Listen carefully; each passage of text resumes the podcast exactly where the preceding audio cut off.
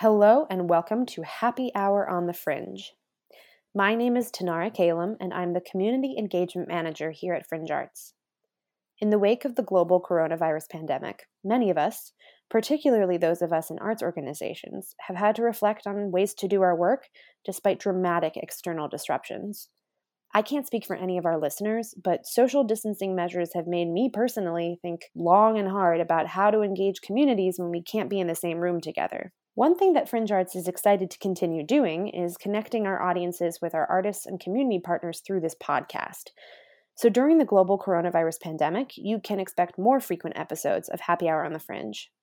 These episodes will range in topics from how artists are responding to the pandemic, the intersection between art and public health, and how community partners are working to meet the specific needs of their constituents.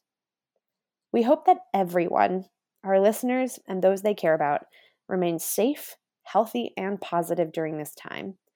We're committed to continuing our work in whatever way we can while prioritizing the safety of our city. In the meantime, you can check our website, www.fringearts.com backslash COVID 19 for updates to our public programming schedule. Be well, be safe, and as always, enjoy our fascinating conversations with some of the most imaginative people on this plane of existence.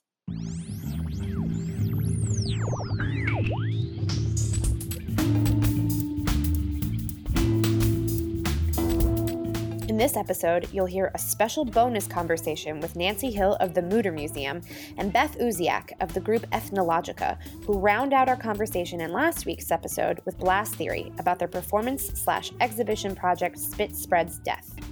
Nancy was the project manager on Spit Spreads Death from the Mutter side, while Beth is an experienced community organizer who developed a robust community engagement plan for this exhibit. If you haven't already listened to the Blast Theory episode, I encourage you to do so before this one. But otherwise, listen to Nancy and Beth's fascinating conversation about medical humanities and the intersection of arts, community, and public health. Uh, my name is Nancy Hill. I am the museum manager at the Mutter Museum of the College of Physicians of Philadelphia, and I was the project manager on Spit Spreads death. My name is Beth Uzwiak, and I am the research director at Ethnologica. And I was brought in as the community liaison for the Spit Spreads Death project. Amazing. Um, so this is the title of our podcast is Happy Hour on the Fringe. Um, and I know that a lot of people are doing like virtual happy hours now in this time of social distancing, but it is like noon. Um, so it's okay if we're not it's okay if we're not drinking alcohol. It's also okay if we are. But the first question in these podcasts is always, what are we drinking? And I can start off and say that I'm still working on my morning coffee. So am I. Yeah, I'm still drinking my morning my morning cold brew down to the last few sips. Cold brew. This feels like a nice time to be to be like doubling down on brewing things and and brewing cold brew. yeah, it's nice to you know spend the time at night and make a little treat for the morning and stand in my 12 square feet of space in my patio and just Absolutely, absolutely. So you guys both mentioned Spit Spreads death. Um, for those listeners who aren't aware of this exhibit, do you guys want to explain what that is? Sure. So, Spit Death is an exhibit and a larger project at the Mutter Museum. Um, it opened on October 17th of 2019. It's going to be up until fall of 2024 in its exhibit form. But we've really been working on this project for a number of years before that. And again, we're lucky enough to have a number of funding sources supporting our work, such as the Pew Center for Arts and Heritage. We've got the Institute for Museum and Library Service, Services, um, as well as other funders such, you know, Groff Memorial Trust and things like that. I won't bore you guys with that part. But um, it's really a kind of it's a museum exhibit. It's also a performance art piece, a musical score, as well as a major community outreach uh, kind of public health services component that come together in sort of a medical humanities focused museum exhibit. Beth, do you want to talk a little bit more about the the community organizing aspect of the of the project? Uh, sure. Yeah. I was brought into the project at the very uh, sort of foundational stages. The Nancy's predecessor, Emily Yates, brought me in, and Laura Bardwell, who were the ones who were kind of working on the grant and conceiving it. And I think that they were trying to add in a different and new component for the Mutter, which was some community engagement around the project. And so they asked me to weigh in on one of the original uh, grant proposals and to kind of think through what that kind of community engagement could be and mm-hmm. how to how to go about starting a project that this would be new territory for them and I think that they originally conceived that they were going to do uh, outreach in the areas of the city that were hardest hit by the 1918 pandemic initially. Um, so we started with that basis and kind of crafted some ideas that could be mm-hmm. used once the project launched. That's amazing. I yeah, I've never heard the words medical humanities used together. Is that like a relatively like is that like a pretty common phrase within the public health and or museum communities or is that something entirely new that people are pushing for? Um, it's certainly something that's new for us at the Mutter. I think that a lot of people look at our museum and our collection as strictly historical and things that don't happen in the first world. And uh, we really wanted to create something and bring in some outside aspects, some community aspects that mm-hmm. really illustrate that there's a lot to learn from medical history and that these stories are still relevant and not kind of a, you know, sad stories of yesteryear situation. So we're really trying to context recontextualize our museum and our collection towards the medical humanities relevant to the modern day visitors. And I would add to that that um, I'm an medical anthropologist. So there is some interest, I think, growing interest in sort of the more qualitative storytelling aspects of public health. And in this case, kind of connecting something that happened 100 years ago to contemporary health concerns through narrative and story collection and community organizing.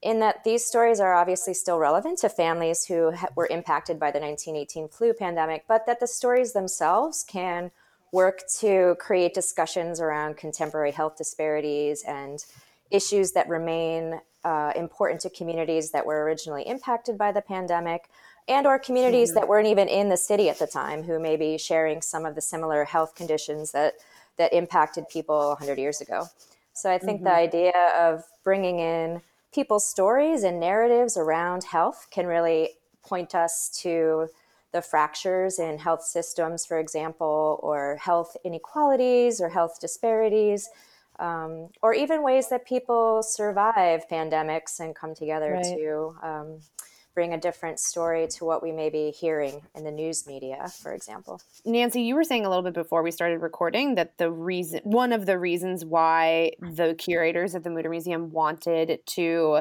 um, do a, an exhibit about this pandemic was because they were they were like anticipating another one. Is that correct? Yeah, sort of. So previously in the space that is currently housing Spit Spreads death, there was a Civil War exhibit, and a lot of people, when it was coming time for that to come down, were suggesting, okay, so do World War One next. And we didn't want to have a space that was, you know, kind of the quote unquote war gallery that, you know, a lot of there's a lot of stories to tell about the medical forces during wartime, but it's also kind of uh, can be a little bit redundant in terms of surgical intervention, infection, things like that. But uh, something that's kind of concurrent and very relevant to the story of World War One is this flu pandemic, especially in Philadelphia. And so the team working on the project at the time, again, uh, Beth mentioned my predecessor, Emily Snedden Yates, uh, as well as the curatorial team at the museum and some of our external external curators. They decided to talk about this Spanish flu pandemic because of its relevance, you know, kind of fit in the timeline, and also just the understanding that at any given point, people watching the news today will see something about public health, some kind of public health threat or concern. At the time, they were thinking that would be things like Ebola or perhaps antibiotic resistant syphilis in Philadelphia, maybe the opioid epidemic. Um, and then, little, you know, kind of a big surprise for us, little did we know at the time that there would be another major viral pandemic rolling around just a few months after we we opened this exhibit. So it's it's definitely been interesting times for us. Do you feel like I mean, I guess how do you feel knowing that this the exhibit on viral at a viral pandemic 100 years ago managed to be like incredibly prophetic to to just a year from then? Well, I, on the one hand, it feels kind of awkward and that we now curated you know we tried to warn you the exhibit and we're definitely getting a lot of contacts from the media and things like that uh, you know kind of questioning along that those lines. But on the other hand it, it does feel really great because we have been collecting family stories. We're going to continue to collect family stories from the time of the flu pandemic throughout the life of the exhibit. And more and more these last two weeks i've been getting new ones and people are saying you know thinking about the 1918 pandemic made me take COVID 19 and social distancing seriously. I would have been in denial and not understood the threat uh, had I not been just thinking about what happened in 1918. So, if we had anything to do with kind of jogging people's memories about the 1918 pandemic and how big of a problem it became, then I'm really glad that the timing worked out the way it did. I keep thinking about the parade and during the parade, I was walking alongside the installation and talking to folks who were like, What is this parade about? What's going on here? And handing out flyers. And, you know, a lot of people who were bystanders were like, What pandemic? What flu pandemic? And what are you talking about? And I, I keep thinking of those conversations. And in a way, people's reactions were like, Oh, that's interesting, but perhaps irrelevant. And I think about that in terms of what's happening now. And, and just like Nancy said, feel like, Hey, if this started any kind of conversation or made people Google the 1918 flu pandemic or kind of get a little bit more scope of Philadelphia's history in relation to it, I think that that is pretty remarkable. Yeah, and I will also say from my perspective as somebody working in fringe arts where we do a lot of like public um, arts experiences you know and that's sort of the the lens through which i we like stumbled upon each other um, for this project between Fringe Arts and the Mutter and Ethnologica and Blast Theory. Um, I when I came to the parade, I was I was just incredibly blown away by the the reasons why all these disparate communities of people like sought to participate in the parade and how many of them were public health people or doctors and, and nurses, um, just folks in the healthcare profession that um, understood the ramifications of um, a pandemic and and or communities that were immunocompromised. And so they were marching in this parade because they felt really strongly like we needed to learn from past mistakes so that we could protect like as many people as possible. And at the time i was just like wow that's like you know i i work in the arts. I don't have a background in medical anything. I'm a relatively healthy person so it was harder for me to imagine a relevance other than like i think what you were describing beth of like oh that's really interesting. I didn't actually know that that happened. But then talking to all the people who ended up marching in the parade and seeing how much stake they had in this question was just fascinating and now of course we all have stake in this because we're living through it right now yeah i just it, it it was a really fascinating experience to be walking as somebody who like represents a general public that has like no context for situations like these. Well, and that was a big goal of the community organizing and part of why we wanted to make sure we had somebody like Beth in on the project because, you know, I think it's easy for us in museums to think about all of the ways that we could make people interested in what we're talking about but there are a lot of kind of social barriers between certain mm-hmm. audiences and museums especially ones like ours that are kind of this old stoic institution. It says the college of physicians outside it's marble. There's a pretty substantial admissions fee. So having someone like beth in to kind of help is not only bridge those gaps and help get around those barriers but also make sure we're telling the story in a way that serves all of those different kind of intersectionalities of interest because it's not just you know a story of doctors fighting the flu. It's people ex- having this community experience people who are immigrants people who have different social and uh, financial barriers to accessing healthcare. And those are stories that are still unfolding today in most of the very same neighborhoods. So uh, Beth, again, we, we can't thank you enough for helping us kind of speak to the public in a way that is so often difficult for institutions like ours, especially, you know, we have a lot of we have a lot of enthusiasm and excitement, but we don't always know the best way to speak to people who maybe feel a little bit intimidated by the kind of grandeur and whatnot that our building can convey. This is kind of a side note, but it, it made me think about how fun it was to try to have conversations with people who have never heard of the Mutter Museum and explain what it is, and then try to get them interested in finding some way of commonality where they would be interested in going to the museum. You know. Well, so let's talk a little bit about the process that, like, you were focusing on, Beth, and and what you ended up doing as um, yeah as like an, an, a new way a new entrance point for people who had either never heard of the pandemic or the Mutter Museum to get involved in this pr- project. So you organized a health fair correct? Yeah we did. We organized yeah, a health t- fair. You did. I was there. It was beautiful. Um, t- tell tell more talk more about that. I think that was an emergent idea. It wasn't something that we originally conceived that we were going to be doing.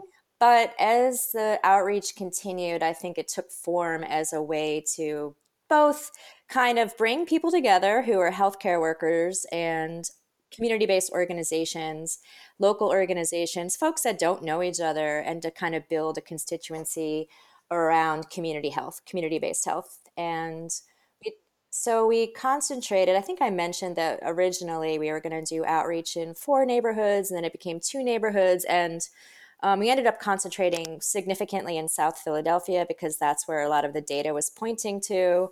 And also because uh, there's a lot of community based organizations working on health issues in that area of South Philadelphia. We had the health fair in Mifflin Square Park, which is kind of a very interesting part of Philadelphia. There's a lot of immigrant and refugee communities living there. There's, um, you know, historically immigrant neighborhoods all mixed together, and it's a changing part of the city. So we decided that would be a great place to kind of do some outreach. We brought together, I think, Nancy, I don't remember, it was like somewhere between 40 and 50 organizations from around the city with a concentration of organizations from that neighborhood. Um, and I think it was pretty successful. Yeah, I mean, this idea kind of came to be because we realized, you know, we have all of these really great community partners that we want to something that the museum can offer them as a platform, right? And we wanted to make sure we were bringing them together, connecting the community to these resources that they may or may not know exist. And again, advocating for the work that is being done by these organizations that we don't have the capacity to do ourselves. And so when we were talking about kind of the historical narrative of this exhibit, we're, we're ultimately talking about what is arguably the biggest failure of public health in the city of Philadelphia. And it seems a little bit of a disservice to talk about public health and the flu when there's all these other kind of more modern, more, uh, for many people, more urgent public health issues that are a bigger threat to their day to day life. So we didn't want to just go into communities and be like, here's a free flu shot and have them be like, okay, but you know, I'm addicted to opioids and I don't know what to do about that.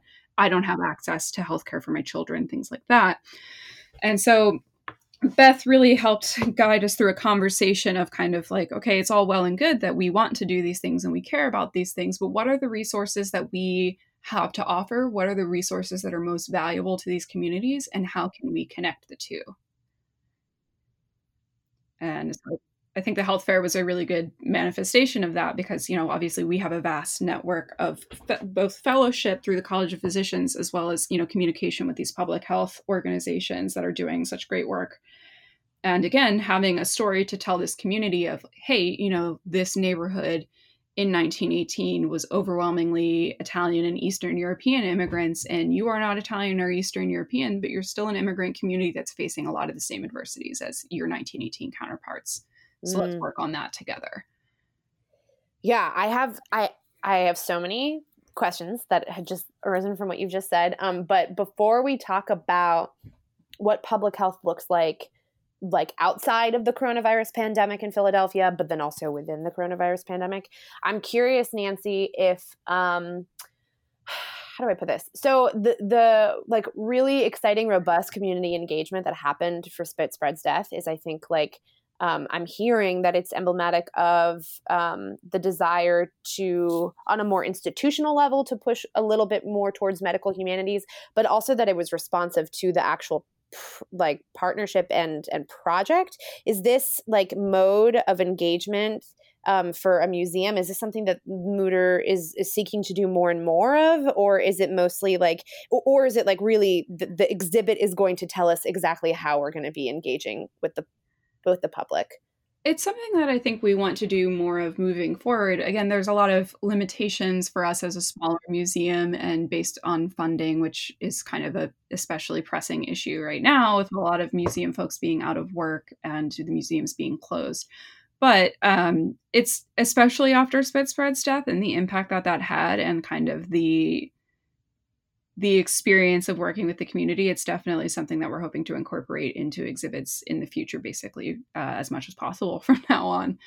Um, it is something that we want to keep working on too uh, as the exhibits open. Again, we're going to be open until uh, 2024, but we're planning on making flu vaccines available for free every fall throughout the life of the exhibit and that's something that we did um, kind of opening season. We offered free flu vaccines not just at the health fair but at the conclusion of the parade as well as at the first kind of opening saturday of the exhibit. And we managed to vaccinate 151 people completely uh, for free kind of the college fronting the money and making it really really easy for people. That's great. So shifting our conversation a little bit to what public health is and what it means.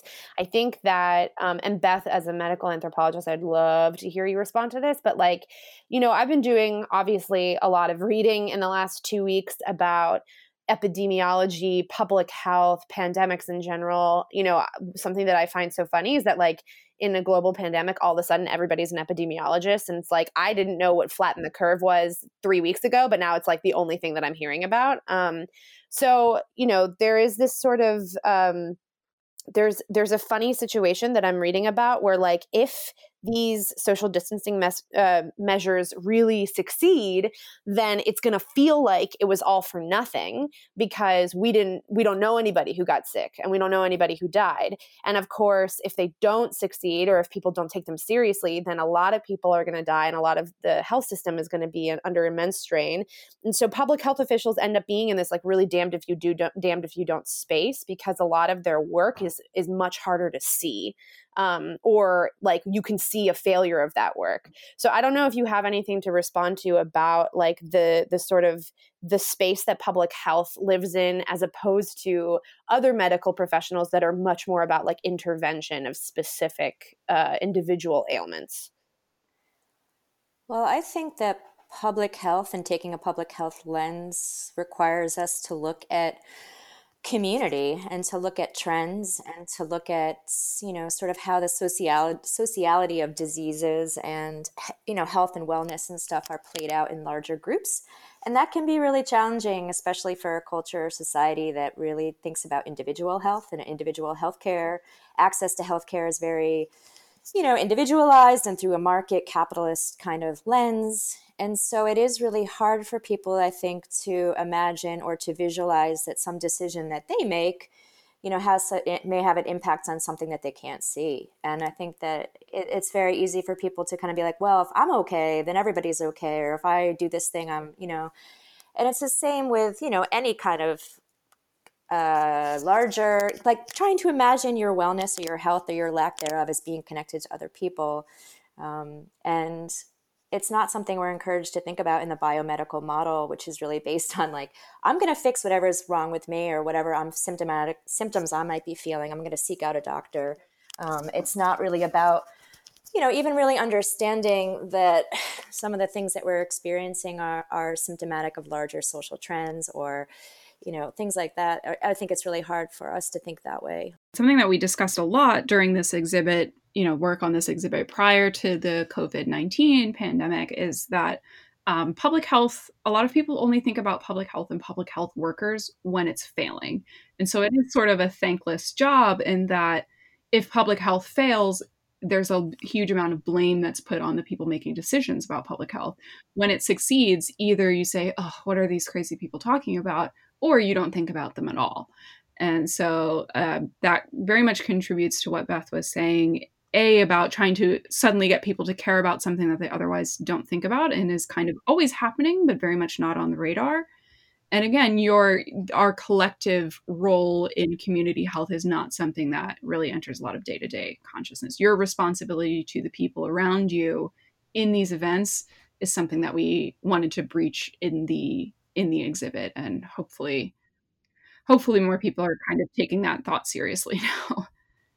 Yeah, I think it was always a goal of the project to kind of honor frontline and frontline health workers, researchers, epidemiologists, community nurse aides, people who work with kids, kids and youth, and you know all kinds of different structurally marginalized communities.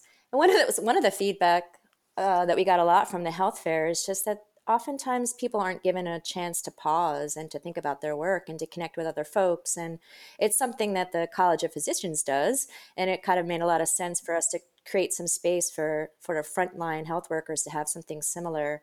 And people made a lot of connections, I think, through the outreach process and hopefully had a chance to talk about their work and make connections across, you know, the type of invisible labor that a lot of people do in, in caring for our public health.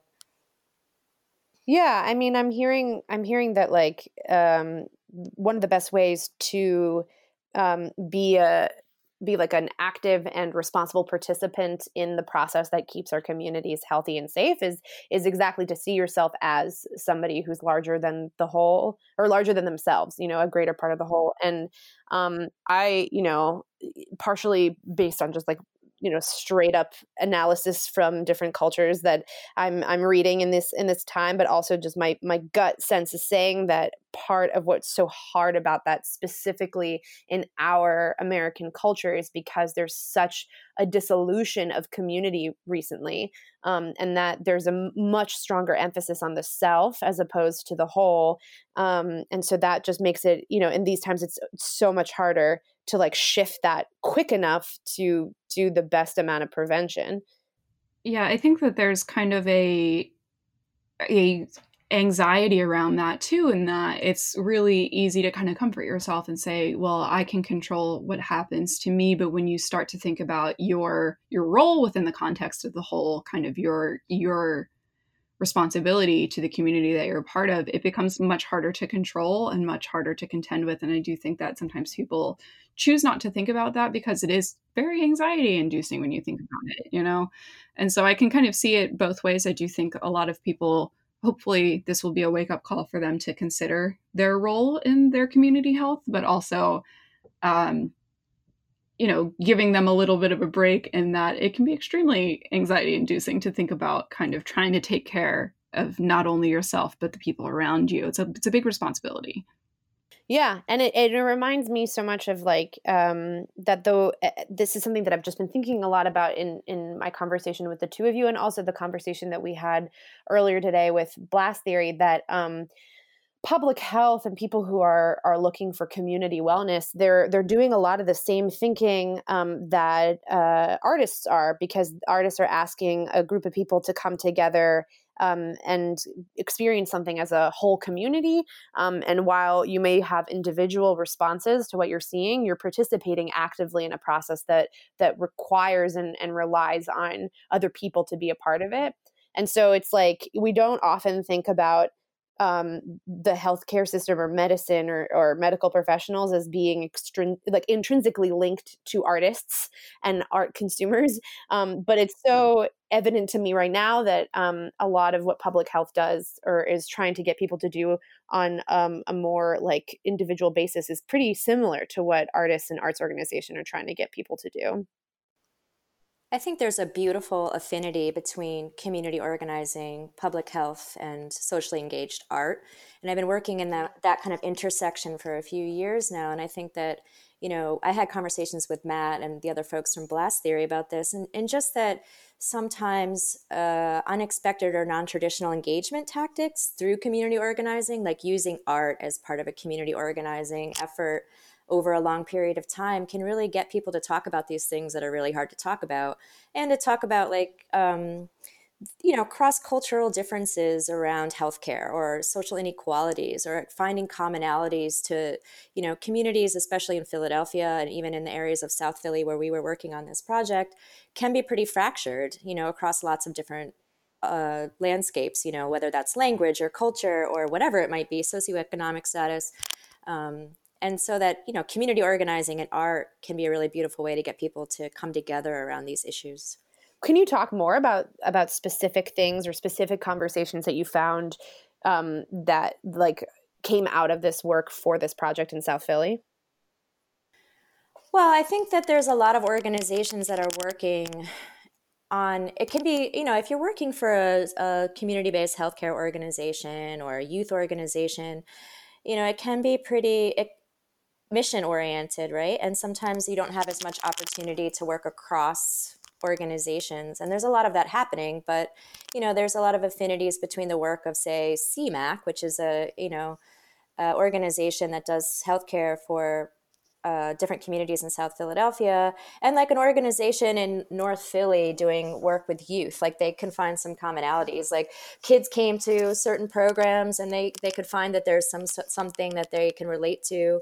Um, I did a for, for, this particular project. I did a mapping exercise with youth where we brought them together and talked about, you know, where we did a you know they mapped on actual maps like where are the places in the city where you feel safe where are the places in the city where you don't feel safe and these are kids from all across the city and they were able to talk about you know what they experience in their day-to-day lives getting to and from school. And then we talked about you know where do they access healthcare and why do they access healthcare? And these kind of conversations really reveal this, you know, the, in this particular instance, really reveal the students' lived realities of n- sometimes not having access to healthcare or using traditional medicine in lieu of healthcare or, you know, knowing which, which parts of the city to avoid and which parts of the city and how they conceptualize health in the city. Like health isn't necessarily around what you know I might imagine it to be. Um, it, it, it, could be more about like I health to me is being safe at my grandma's house, you know, something like that. I think I went off on a tangent. I don't know if I answered your question.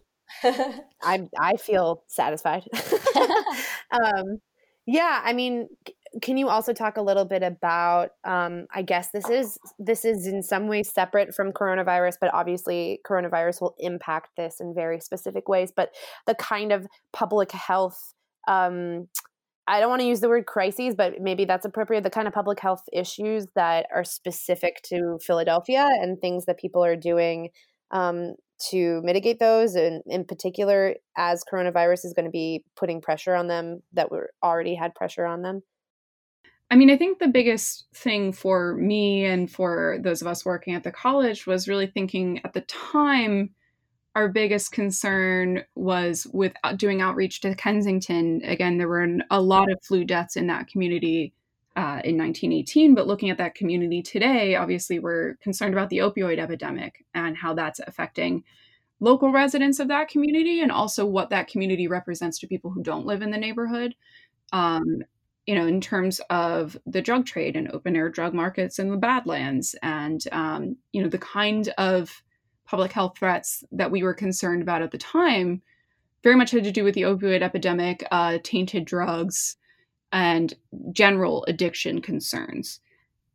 I do think that that's still something that's relevant in Philadelphia, even through the COVID 19 pandemic. I think that those communities are going to be hesitant to seek out traditional healthcare in the in the way that we see most people kind of addressing concerns about COVID 19 because if you have a chemical imbalance and addiction in your brain, being in a hospital for an extended period of time without access to the drugs that are going to alleviate uh, those issues is is a factor. And so potentially you're going out to seek out narcotics because you have a chemical dependence, but you're also now spreading this virus or making yourself vulnerable to this virus on top of this other public health issue that you're also having to navigate with very little resources at your disposal.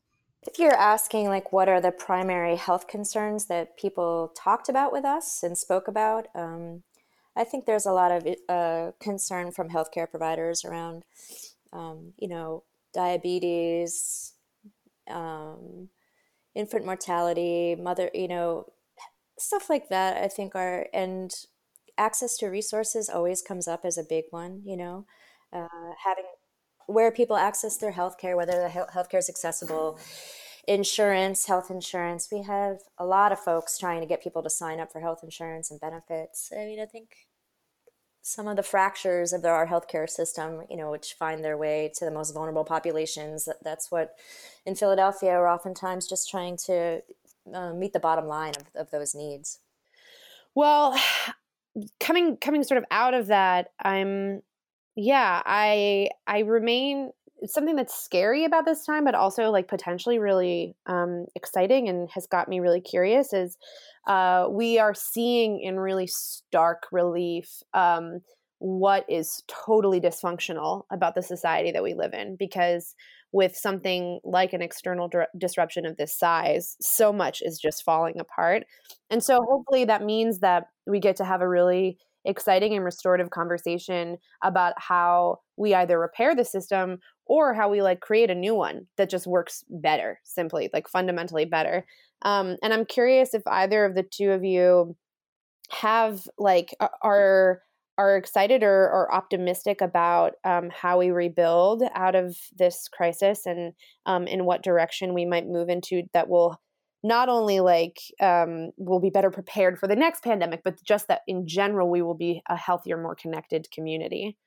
Yeah i mean i think my biggest hope is that people will learn from you know, we're seeing a lot of people whose access to healthcare very much depends on their employment. A lot of people who have health insurance through their employer who are now unemployed due to closures due to COVID 19. Um, it's difficult to to uh, feel optimistic, at least for me, because I know that so many people are going to dig their heels in because uh, we live in very much a capitalist economy and this is the only way of life so many people know. But hopefully, this experience will reveal that having your access to healthcare tied to your employment is a problem because in times like this, employment can be very limiting and employment means different things to different people. You know, uh, some people don't have access to healthcare through their employment at all. Some some people's employment is completely off the books because it's technically illegal. So hopefully, this kind of widens the perspective for those of us who are lucky enough to have insurance through work, and maybe have seen some of our some people that we more easily consider our peers be compromised by that loss. To uh, kind of see that every worker deserves access to healthcare no matter what. And when that person doesn't have access to healthcare, it's not just their problem. I think today we say, oh, well, they should work harder, they should do this, they should do that. Irrelevant. They need access to healthcare because not only is it their problem, it's everyone's problem in times like this. So I'm hoping that that, that conversation kicks up a little bit more and we think about ways to make healthcare accessible to people regardless of their employment status and regardless of the their type of employment. Hear ye, hear ye. Yeah, I agree with that completely. I I think you know focusing on health as a human right is a really fundamental thing, and not just you know healthcare access through your employment status. It's whether or not you're employed. Anybody and everybody should have access to healthcare.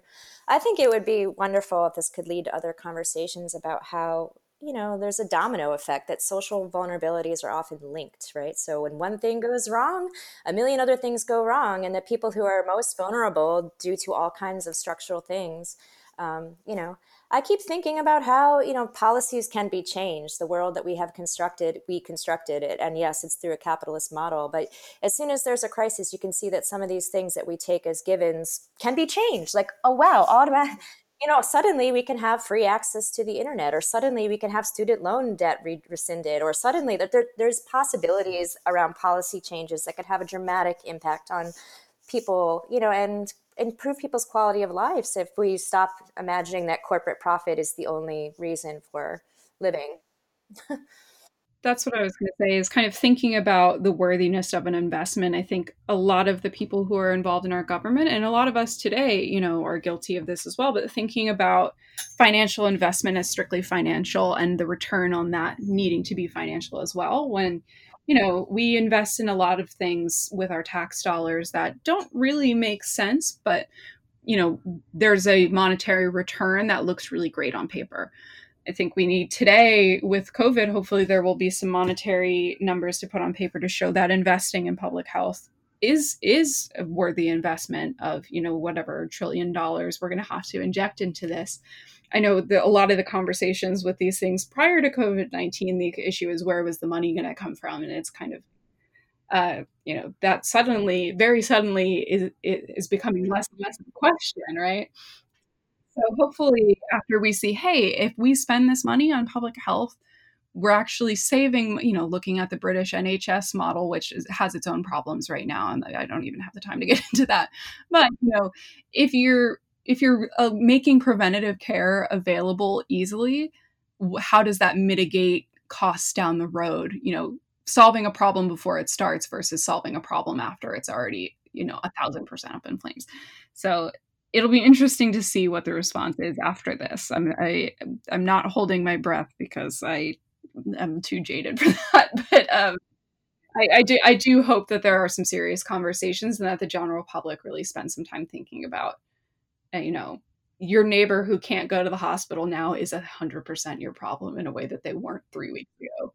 Yeah, I'm I'm personally very excited about the shifting relationship that individuals are going to have to art in this time, um, and and hopefully that we can shift um, art as a like a status um, experience, like people's access to and patronage of the arts is like an the like the idea that we have so much leisure time that we can actually spend money on on um, live performance or on um, collecting art, etc., and and um, move out of that space into like when we are stuck in um, and can't leave our homes and um, or are forced to stop working that the time that we have we have a different relationship then to things like music and um, creation uh, that we get to have more agency over that process and that it becomes less of like this is what i'm going to do to show how cultured I am and more of like this is what I'm going to do because I'm a human and I have time now to be to fully express my humanity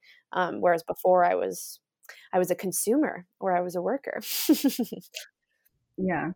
I think something that's been interesting with this project is we brought in uh, blast theory and kind of the creative interpretive element, just because, again, our museum at its conception had a very different audience than it does now. At the time that our museum was put together, it was for medical students and medical professionals, and today it's for the general public. So the general public needs an additional element of interpretation that the medical pu- public didn't need. And having a kind of creative process and a creative um, pathway for people to follow to process this information, I think is really valuable. And in times like this, again, when we started this project, we were asking people to process this historical event that they knew nothing about that was unbelievably tragic. Today, a lot of those same tools hopefully can be used for people to process what's happening around them on a kind of more emotional level. It's been interesting. Again, we have this email address, uh, influenza1918 at collegeofphysicians.org, that people are emailing their family stories to. But I've also been getting emails these last few weeks from people who went online to our digital interactives and saw that people died on their block.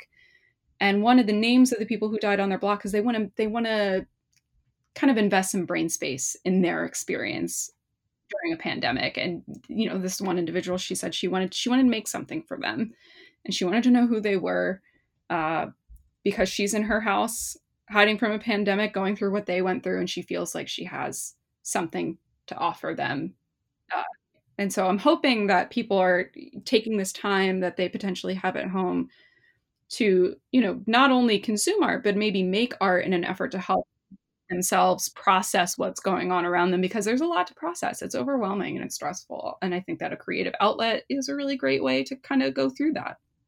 I love that.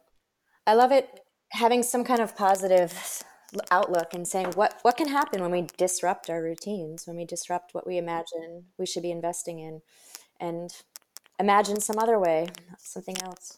And you know even if it's as simple as making your grandma a postcard that you mail to her because it'll be funny or doing that for a friend you know that's still using a creative outlet to process what's going on. So I, I hope that people who have seen the exhibit or came to the parade or came to the health fair you know we worked with spiral q to do basically an exercise of processing uh, contemporary healthcare experiences and healthcare barriers through the lens of 1918 and asking people to make a, a lantern out of recycled materials based on that.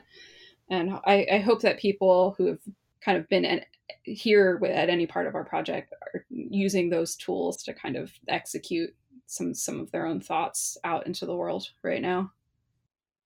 Yeah, and I hope it makes like, you know, looking to the future where we are able to publicly gather again, like I hope that the experience of um, our relationship to art being much more of the creation part of it, where we get to actually um, we get to create our own artistic practice in this time when we have time. I hope that that also changes the way that we interact as, um, for lack of a better word, as consumers of art, right? Because like our um, our autonomy over the creative practice i hope just like shifts and so that we we feel less like there are artists and then there are not artists right? Like you don't have to be an artist in order to sing a song. You don't have to be an artist in order to like doodle something and put it on a postcard and send it to your grandmother because you know it'll make her laugh um because we all have like a right to artistic expression even if it's not a mode of being that we want to like make money off of or that we want to identify ourselves with that this is just like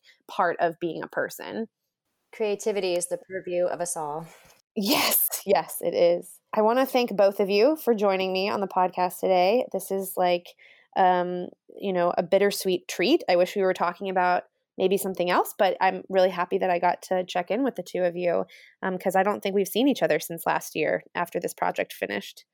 Thank you for having us again. It's good to it's good to hear both of your voices. Even though I can't see you right now.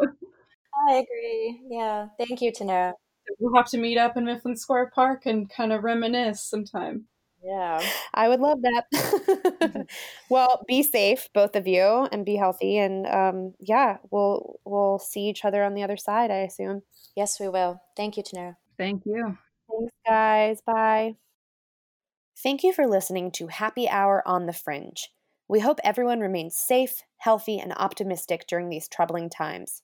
For updates to our programming schedule, visit our website at www.fringearts.com backslash COVID 19 or follow us on Facebook, Instagram, Twitter, and Snapchat, or download the Fringe Arts app to receive up to date information. Stay safe, stay well, and don't forget to sing Jolene when you wash your hands.